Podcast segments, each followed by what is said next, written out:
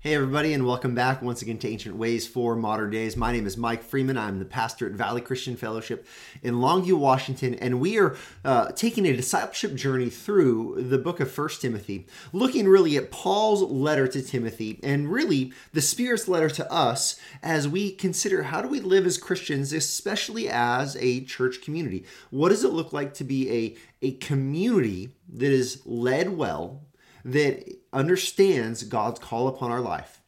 And so we are in uh, chapter one, and yesterday we we ended with verse five, and I'm actually going to pick up with verse five because I think that this thought continues and it's rooted in what we see in chapter one, verse five. And so our text today is 1 Timothy chapter one, verses five through seven. Let me read the text.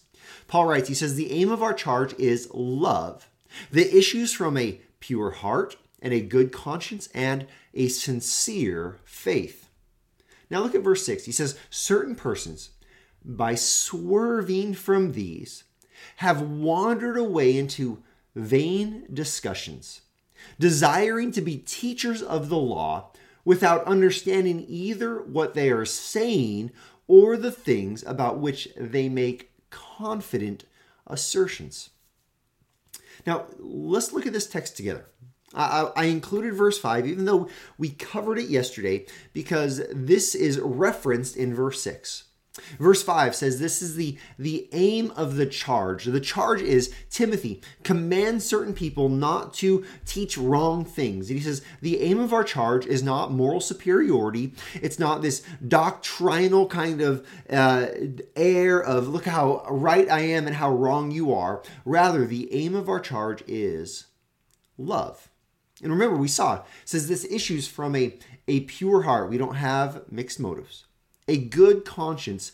Hey, we, we have our conscience has been cleansed, our guilt has been forgiven, and a sincere faith. We trust in Christ. We have a genuine faith that He will work in us and through us, and all things work will work together for good. This is this is where we this is our posture as we approach someone who does uh, who has wandered away. And here's what he says, verse 6. He says, Certain persons by swerving from these, swerving from the charge of love, this aim of our charge being love, swerving from a, a pure heart, a good conscience, and a sincere faith. Listen, this is what he says. There is a, a road that we're to walk, and, and it's a constant testing where we say, Is my heart pure?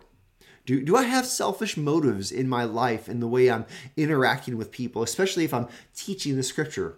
Do I have a good conscience? Am I relying on Christ and his death and resurrection as the cleansing of my conscience? Do I have a sincere faith? Am I trusting in Christ, not my own works, not my own abilities, not my own pride or my own my own kind of ego? Eh, eh, or have I swerved from these? Paul says if you swerve from these, what ends up happening is you wander away into vain discussions. These are discussions that are meaningless. They don't, they don't amount to anything. They're just prideful conversations about uh, what you think is so important. And then he says, desiring to be teachers of the law. They desire to be someone who's authoritative. But look at this sad remark without understanding either what they are saying or the things about which they make confident assertions. He says there are some people that they desire so much to be viewed as authoritative. They want to be in the position of teacher. And they want this because of their ego. They want this because of the, the reputation that they garner because of it, because of the prestige or the position. But listen, uh, in the church, leaders, teachers are not called to this position or this, this prestige, this power that they, they could have in that spot. Rather, the, the aim of our charge is love. The issues from a pure heart, a good conscience, a clean conscience, and a sincere faith. So today, the, the question really is have you swerved? Have you wandered away? Are, are you someone who finds yourself in all sorts of vain discussions that you have given yourself to, yourself to myths and genealogies, to endless speculations instead of talking about the pure, clean, uh, clear gospel you are you're just you're out to pasture.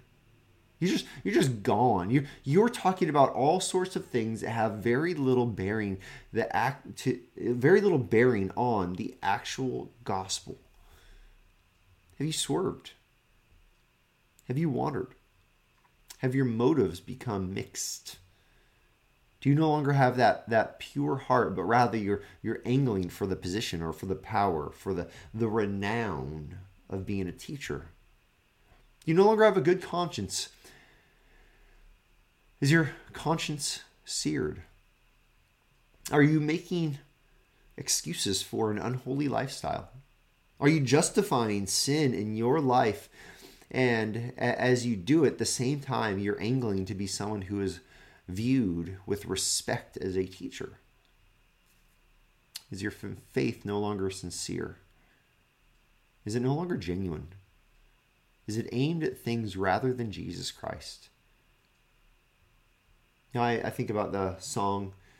I um, couldn't even tell you who sings it, but it's the, the theme of it. It's the slow fade. This says that we swerve and then we wander. The slow fade doesn't mean you wake up one day and say, Yeah, I think I'm going to become a heretic. Rather, it's uh, you wake up one day and you begin to excuse your sin. You begin to desire position more than purity. You begin to focus on your own ego instead of honoring and glorifying and worshiping Jesus Christ, who is to receive all the glory, all glory to Christ. And little by little, these desires, ambitions, trajectories, they, they grow within us. And we we allow a small swerve to become a giant derailment. And after a while, we are wandering out in the wilderness, not trusting Christ, not glorifying Him, but rather we're making confident assertions about things that we're actually clueless about the ancient way for our modern day then is it's a call to repent. It's a call to know the scriptures and to focus on what is most clear, to focus on the gospel. Yes, know all the scripture, teach all the scripture, but, but let it all be done through a filter of Christ crucified and resurrected. And let that be the core of, of what leads our aim, our charge, which is love. And this is our ancient way for our modern day.